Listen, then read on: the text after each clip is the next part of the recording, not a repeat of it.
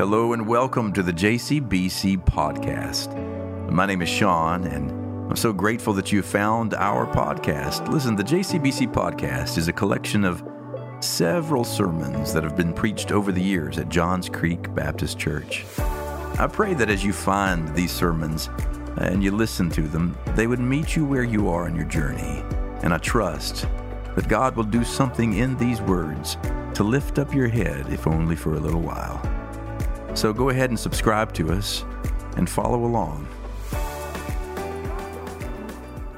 I would encourage you to turn with me, please, in your Bibles to uh, Genesis chapter 7. Today we'll be in Genesis chapter 7, and as you're turning in your Bibles here in the sanctuary, I want to encourage uh, those who are worshiping in the Family Life Center uh, to turn with us also to chapter 7 as we continue in our ongoing series entitled In the Beginning. Ironically, today's message is not entitled Ark. Uh, that was last week. Today, you'll notice on your worship guides in here, um, it's entitled Rain. Thank you. I told you that when I finish this doctorate, I'll be more capable. And so next week I'm praying and preaching on sunshine. So, no. In just a moment, we're going to read a, a great many lines of this text. So we'll do that as the sermon progresses. But for now, can we take a moment to take a breath as we prepare the mind and heart for the transformation that God may want to bring in any of us as we open the sacred word? Let's pray together.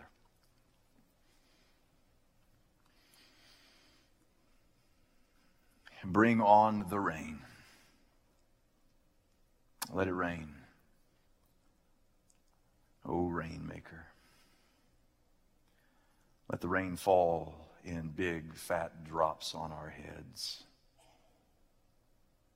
to remind us who is the giver of all good things.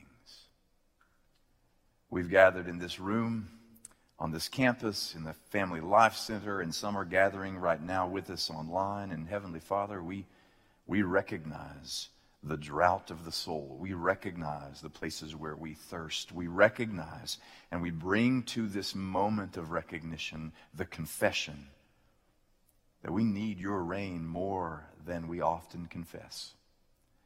We need you to pour out of your goodness and grace and mercy and character everything that we are missing in any of those things.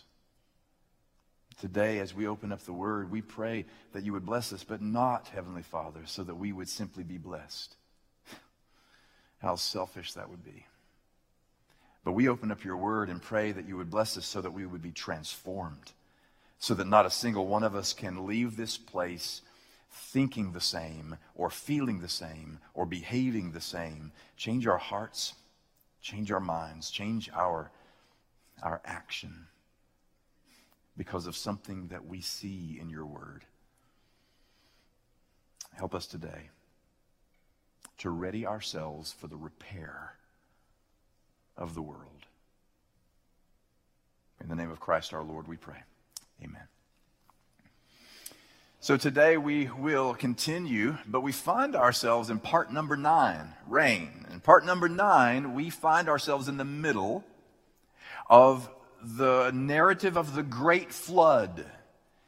We have said, we began saying last week, that the flood is kind of the apex of this entire stretch of Genesis 1 through 11, the first 11 chapters of the book of Genesis. That it is kind of the apex. It's, it's, it's what everything has been moving toward, and it's what everything else after it will move away from in this first 11 chapters of the book, which we have said is a different kind of Bible.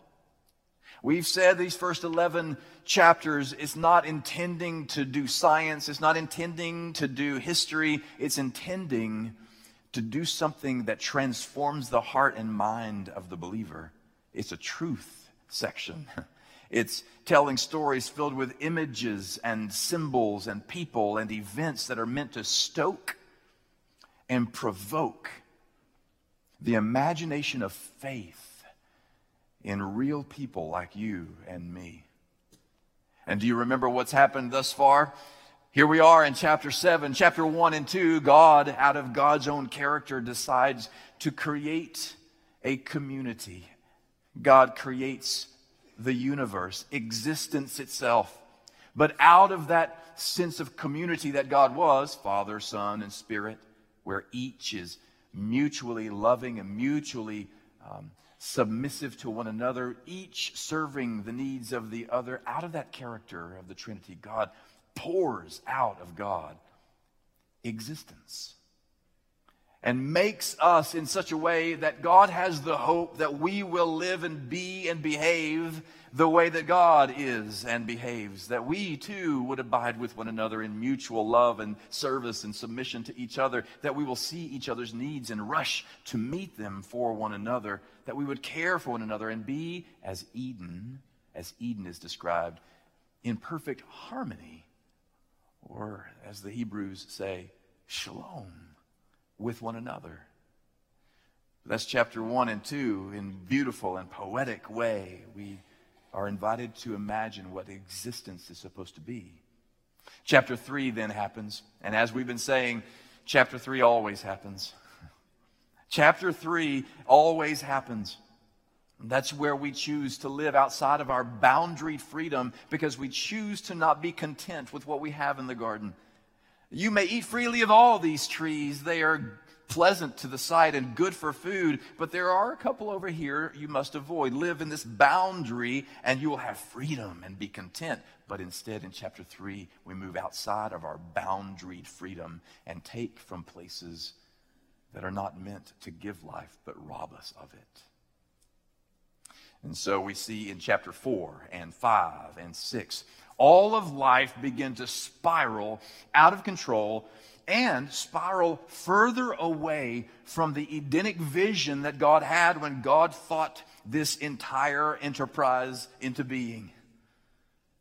So, chapter 4, 5, and 6 gives us a glimpse of what life looks like east of Eden and here we are. Last week we began the flood story, and we have said that the story of the flood is not a story about the destruction of the world, but because God commands Noah to construct an ark, suddenly this story is not about the destruction of the world, but it's about the rescue from the destruction of the world.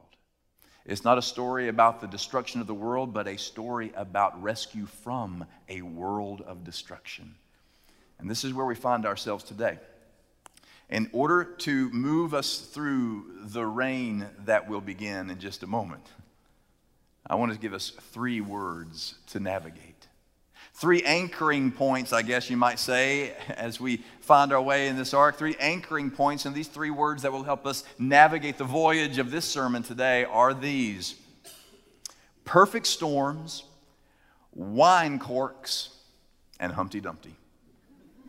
Perfect storms, wine corks, and Humpty Dumpty. First, perfect storms.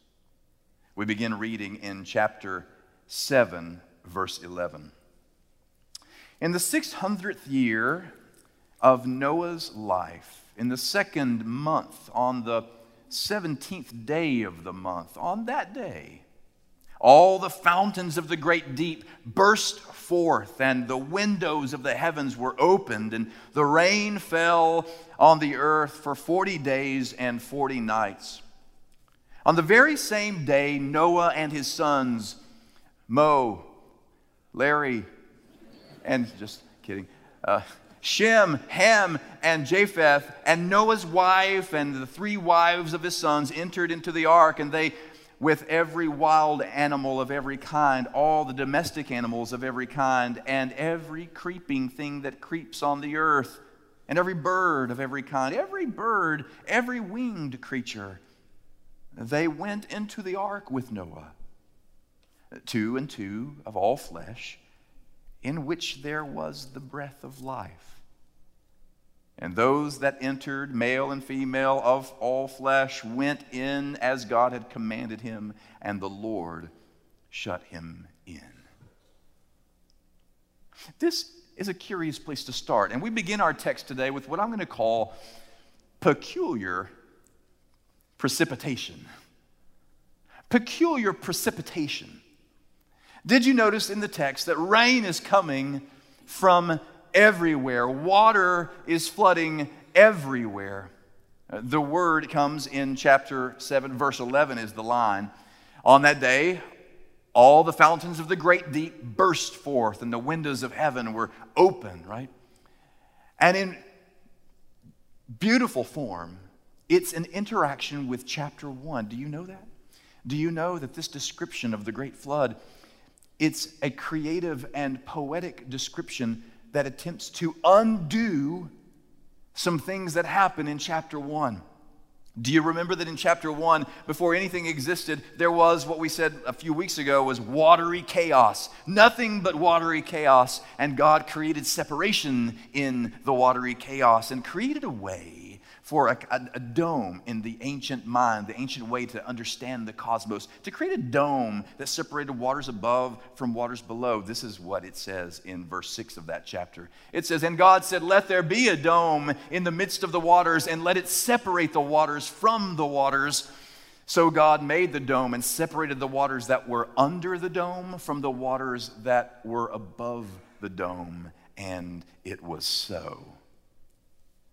It's a gorgeous image. Don't forget the context. Oh, don't forget the context out of which this scripture emerges. We think of it as being very, very, very old because it's the beginning of the Bible and it talks about the beginning things. But don't forget that the text itself emerged rather late in the sixth century during Babylonian exile when people were living in a world that had collapsed in a world of exile and chaos, and for the first time they hear that God is a God who, even in the midst of chaos, has it all together. This is the God who's introduced to this great story by coming into the waters of chaos and really just separating it, opening up the windows in such a way as to create a dome that keeps at bay all the waters of chaos so that God could create a space a space in which to exist and to love and to be in communion with one another. That's, that's beautiful. But in, in chapter 7, the dome has collapsed, it has come down on itself. We're told that waters opened up because the windows of heaven opened up and, and poured forth rain. But we're told that the great deep subterranean sources of water exploded forth between each crack in the ground, and the whole world is submerged. There's a word for it. The word is deluge. The, uh, deluge is a word that means total and complete submersion. Isn't that? How all storms are. When I think about the multi directional source of the great flood that we're talking about, I think about how it comes from every direction. It occurs to me that I think about one of my favorite theologians, my favorite 20th century theologian, Forrest Gump, who said, In Vietnam, it rained all the time, right? He said, There's a little bit of stinging rain a big old fat rain. A rain that came in sideways, and sometimes rain seemed to come up uh, from underneath.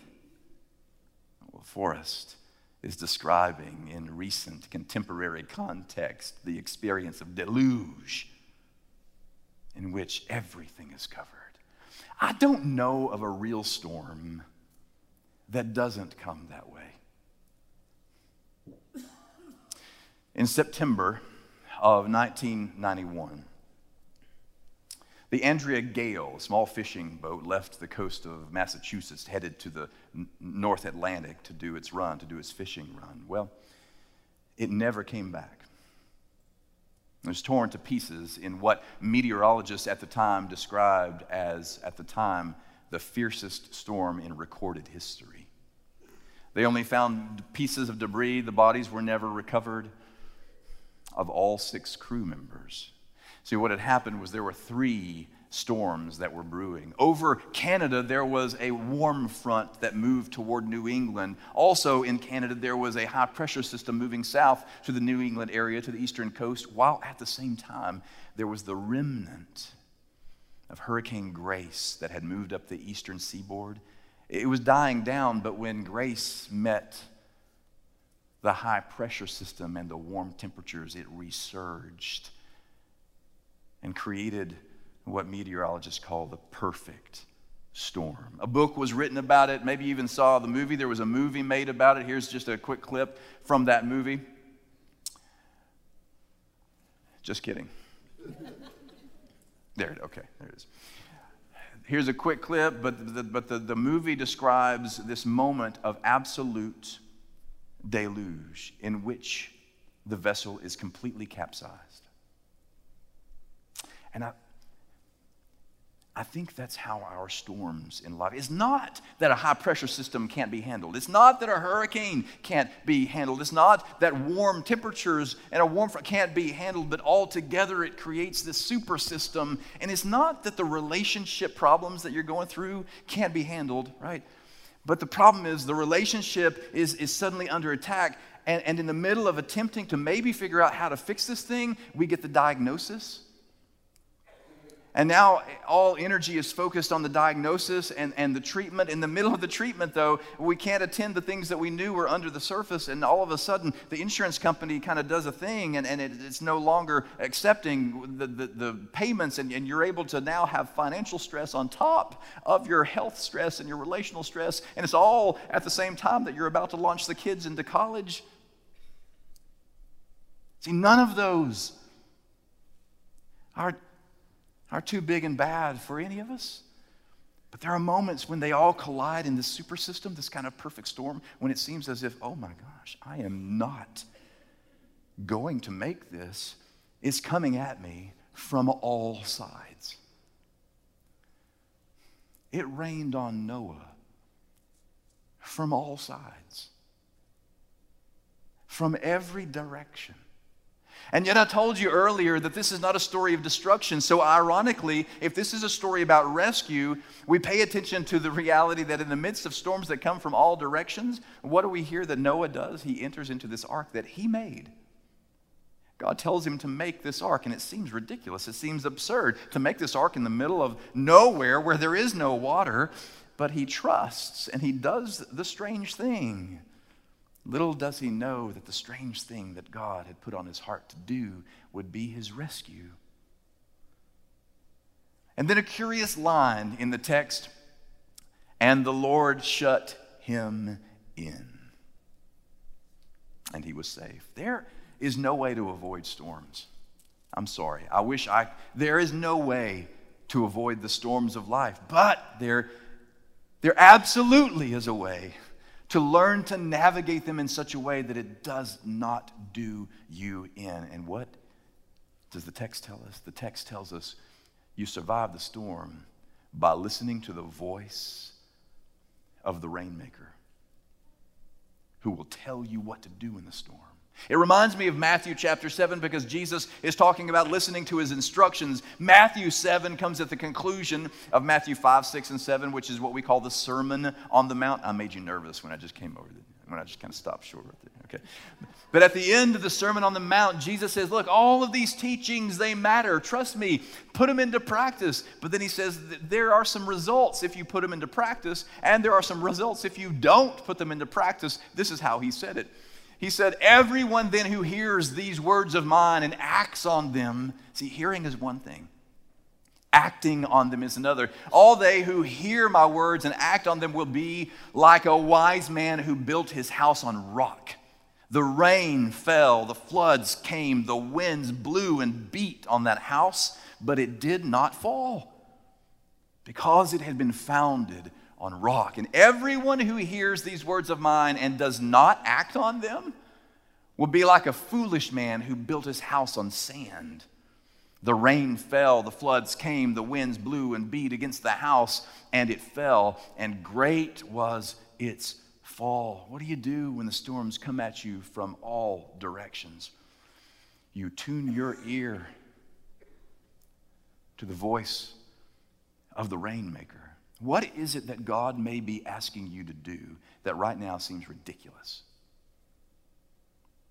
What is it that God has, has provoked in you to do, to act on, to, to respond to that may seem like it makes no sense because it's like an ark in the middle of nowhere and there's no water anywhere?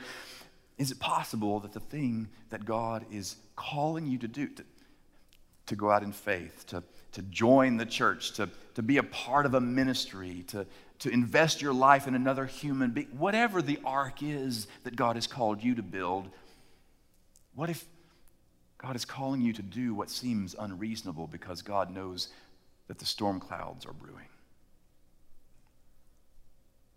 And this is your rescue.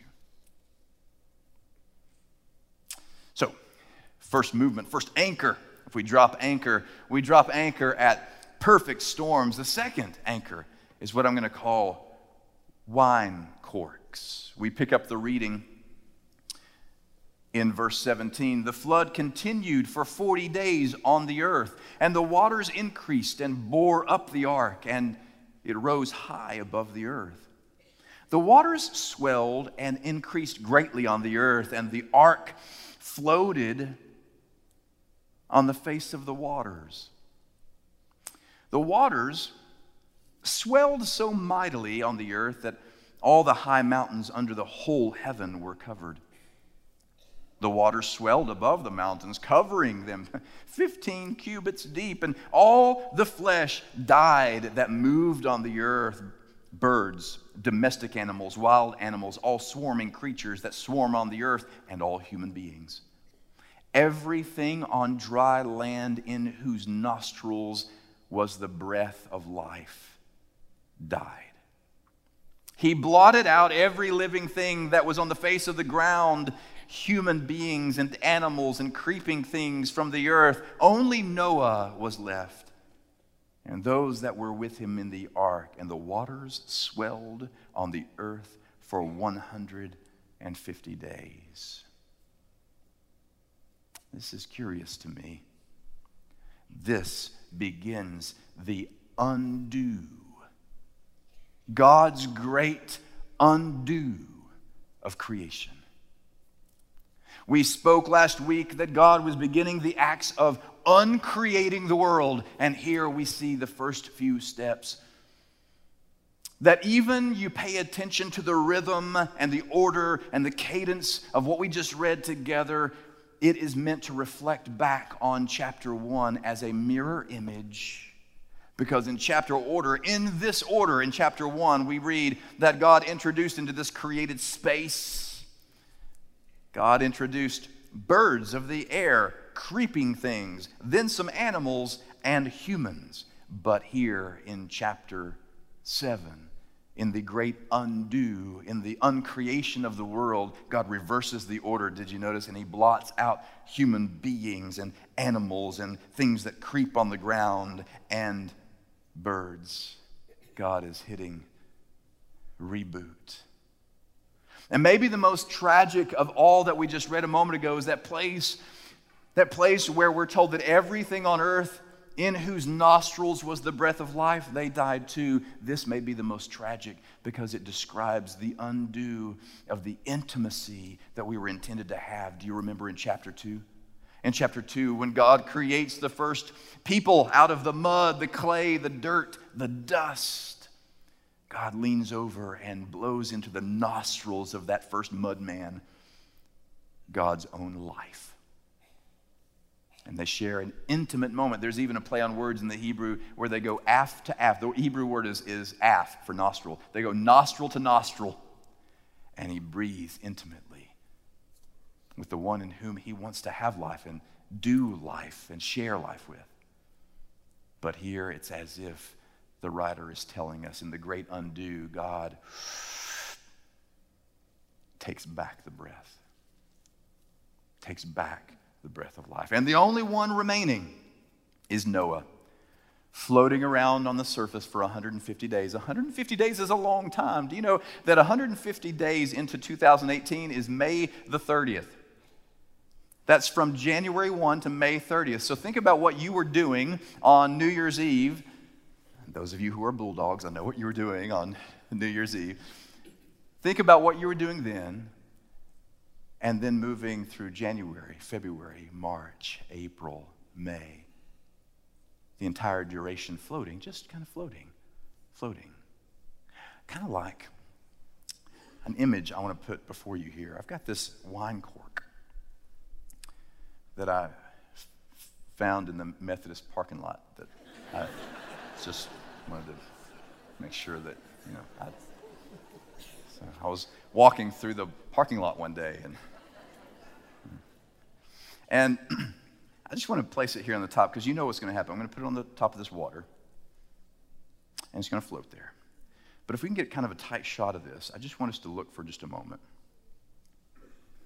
No matter what we do here, I can twist it around, I can blow on it, I can stir the waters. It's going to go where the current or the direction of the wind tells it to go. And I just hope, can we take for just a moment enough time to consider that this is what it feels like after the storm? What just happened? Does anybody know what it means and what it feels like to, to feel so vulnerable and overwhelmed that you have virtually no control over anything at all.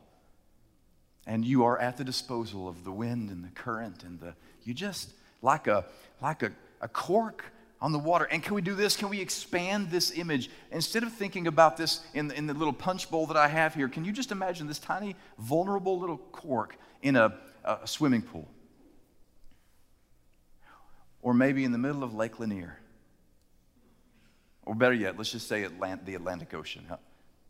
This same cork, same size, bobbing around, absolutely helpless, and at the total, at the total uh, dispense of whatever elements are around it. And this is what I think about when most of the storms in our life come to hit us. And yet, that may make us feel a little nervous. See, this is supposed to be a rescue sermon, right? Where I say, hey, even when the storms come, you're going to be fine. On Christ, a solid rock, you're going to be just great. Most of the time, the job of the preacher is to comfort the afflicted, right? To comfort the afflicted. But there are some days when the job of the preacher is to afflict the comfortable. And, and can I just afflict the comfortable by saying, what if, oh my gosh, what if this image of a floating, helpless, vulnerable, cork on the, on the sea is an image that's meant to convey what faith looks like. What faith looks like. In the year 891, on the coast of Ireland, three monks decide to get into a boat. They want to go on a pilgrimage. They want to just go and give their life in total relinquishment to, to God to go on pilgrimage. And so they, they get in this boat, but the boat has no oars and no sail and no rudder. And they shove off in 891 off the coast of Ireland into the waters. And They have enough provisions for about three days, and they last about seven. Miraculously, they were able mm, to be content with the trees that were good for fruit and not wish that they had more. They were able to know, as our uh, women discovered this weekend, and were reminded of each other that this is enough, that what we have is enough. But on that boat, there were three, there were three days worth of supplies, and they, they lived seven days with it. Eventually, they show up on the, on the south of England on Cornwall, and when they, when, they, when they shove up onto the shore, they're taken to the king, to King Alfred of Wessex who inquires of these three Celtic Christians, Where have you come from? And, and, what are you doing? What is your objective setting out into the elements with a boat like that? And their words, which are still repeated to this day, were these We stole away because we wanted, for the love of God, to be on pilgrimage. We cared not where. And beginning right there, they're initiated a, a movement, a spiritual movement called peregrinatio, a Celtic uh, experience in spirituality, which is the peregrinatio is a word that means perpetual pilgrimage. That you and I are meant to be in this life on perpetual pilgrimage. We're not meant to control life or manipulate life, but we've been given life by the grace of God, and so we go where the wind and the waves take us because the maker of the wind and the maker of the waves knows what God is doing. Later, one of the most famous Peregrini, a person who does the Peregrinatio, his name was, it was uh, Saint um, Columbanus. Saint Columbanus uh, came up with a phrase that helped describe this. He called it hospitus mundi, guests of the world. What if you and I were able to engage life in such a way that that was our posture? We know storms will come and you can't stop them from coming. But what if hospitus mundi? What if we understood that we are guests in this world and we trust the maker of the world? And so, like a cork on the sea, we move around because there he is, Noah, floating around for 150 days, trusting. So, I was with a friend recently and we went for some coffee and and we were talking just about life and some things that were coming down the pike and over the next couple of years, there is some uncertainty, some uncertainty in this person's journey. And he said to me, I, said, Well, how are you going to deal with that? What's your, what's your plan? And, and he said something that I have not been able to get out of my mind. He said, My mouth is closed and my hands are open. It's a reference to the book of Job. Uh, the book of Job, where after he had suffered everything, every kind of perfect storm, and lost everything that was valuable to him, he comes and takes a whirlwind tour of the universe with God, and God shows him how big God is and how small Job is. And Job says, I am small, I shut my mouth.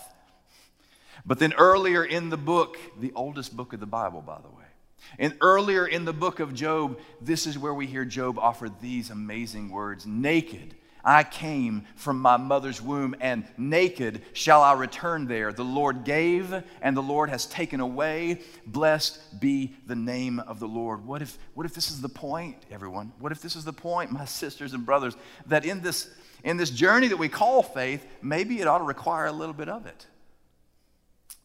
That even as the winds blow and the, well, the, the waves crash upon us, Maybe that's the point, is that we find a way to have a posture that says, My mouth is closed and my hands are open.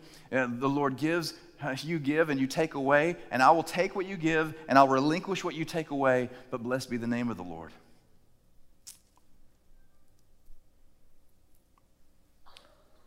So Noah floated. For 150 days, he floated. But like a cork on the ocean, you know what I've observed about corks on the ocean? They're unsinkable. No matter what I do to hold it down, I mean, I can hold it down here, but it's going to pop back up because there's something buoyant, buoyant on the inside of this thing. It, its makeup allows it not to sink. Do you realize that when, when we make it through one storm, we create the muscle tissue to make it into the other storm?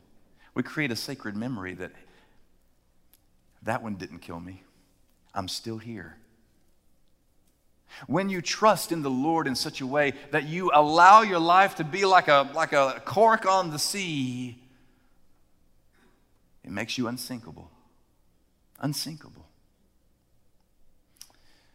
Perfect storms create unsinkable corks. Which leads us to the third and final anchor. third and final anchor. You've been waiting for it. Humpty Dumpty. So listen, I've got some tragic news. It's bad news. Humpty Dumpty sat on a wall. That's not so bad. The trouble is, Humpty Dumpty had a great fall. And all the king's horses, right, and all the king's men couldn't put Humpty together again. There is a kind of brokenness that we can experience in this life that no resource in the world can repair. And I think about that when I think about the opening verse of chapter 8, because in the opening verse of chapter 8, we read these words But God remembered Noah and the wild animals and the domestic animals that were with him in the ark. That's interesting to me. God remembered Noah. It's not like God had forgotten. He was you know, binge watching something on Netflix and forgot that the thing, you know, it, God didn't forget, nor does God forget. But do you know that every major world religion calls on its people to remember? Every religion. To remember who you are, where you're from, how you got here. Remember, remember, remember. Even in our sacred faith, when we gather around the table and we break bread and we pour the cup, we say that when we do this, we are remembering Christ. And that, yes, we, we do remember. It's kind of a memorial meal in one sense, but it's more than just remembering something that happened so long ago. When we remember the body of Christ, uh, we, we remember in the literal sense. In other words, like the opposite of dismember. Like the opposite of dismember. The body of Christ is spread out, scattered all over the whole world, which is kind of the point, right? So when we gather together from this dismembering world, we gather to remember the body, to bind up the broken, to become stronger in the places where we have cracked. When we remember the body of Christ, that's exactly what's happening. When you come to church, you ought to be remembered from this dismembering world. And this is the way I believe that God was remembering Noah. Not because God had forgotten something, oh, what was I supposed to do? It's Thursday. But because God deliberately was remembering something that had become dismembered Noah was the only floating family of this dismembered world. Everyone else was gone.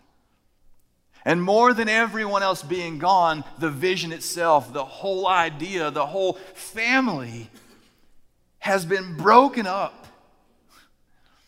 And God begins the process of remembering Noah into this glorious and beautiful vision that God has for Noah's existence and your existence and my existence.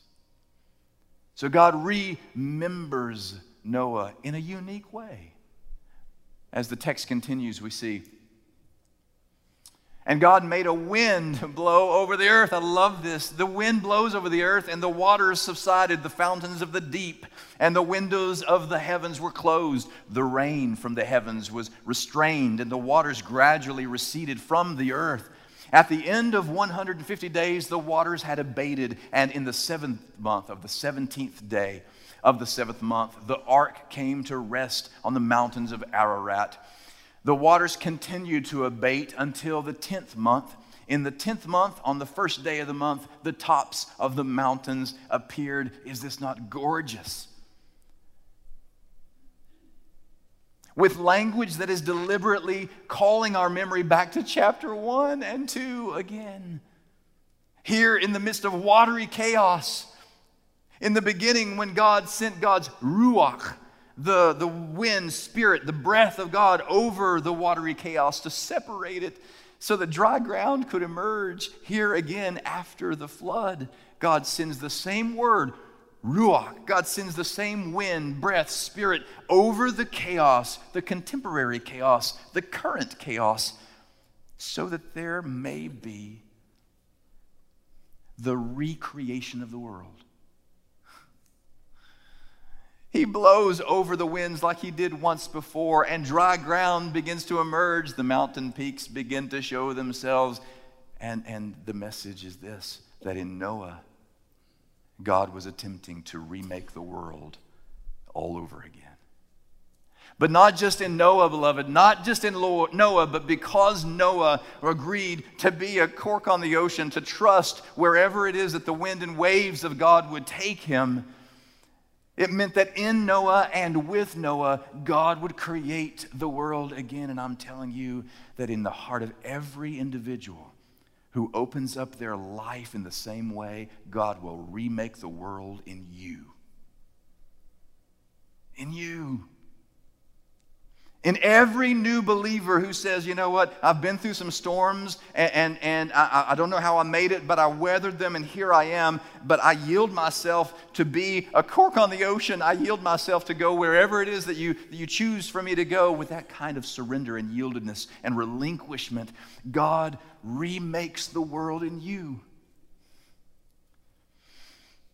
And in the same way, by giving you breath, ruach, wind, spirit, and, and not only for you, but so that through you, you become the breath that brings a fresh breath to a world that is drowning in the chaotic waters of self destruction. You are the breath of God. Can you do something for me and with me for just a moment? Can you just place your hand on your chest. And just take a few deep breaths with me, will you? Just go ahead and take a few deep cleansing breaths. And I, I want you to feel your breath. Just do it just now.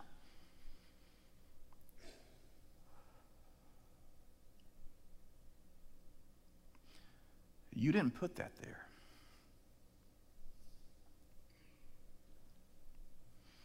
The one who seems to think the world can be created in you put that there. And you only have a few left, what will you do with them? Will you be a fresh breath of air? Will you bring words of reconciliation to a divided world?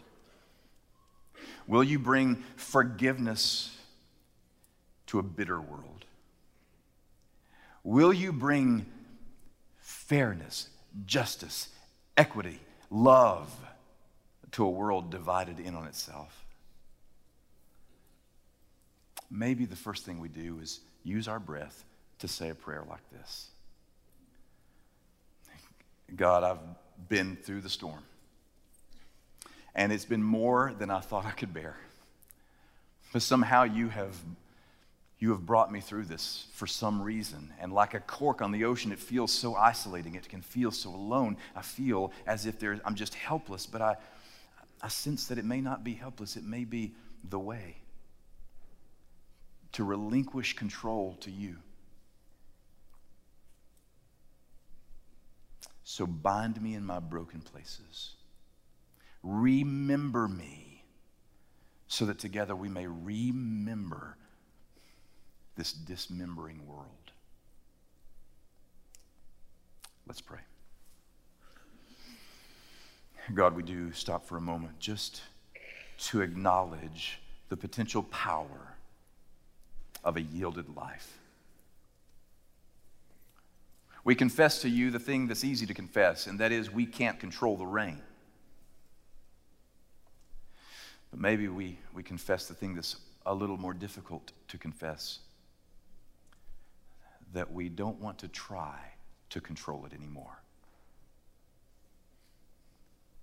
So today, we pray that you would liberate someone from the illusion that they must be the rainmaker, the sustainer, the ark. Liberate us by reminding us that's your job and make someone free today. In Christ's name we pray. Amen.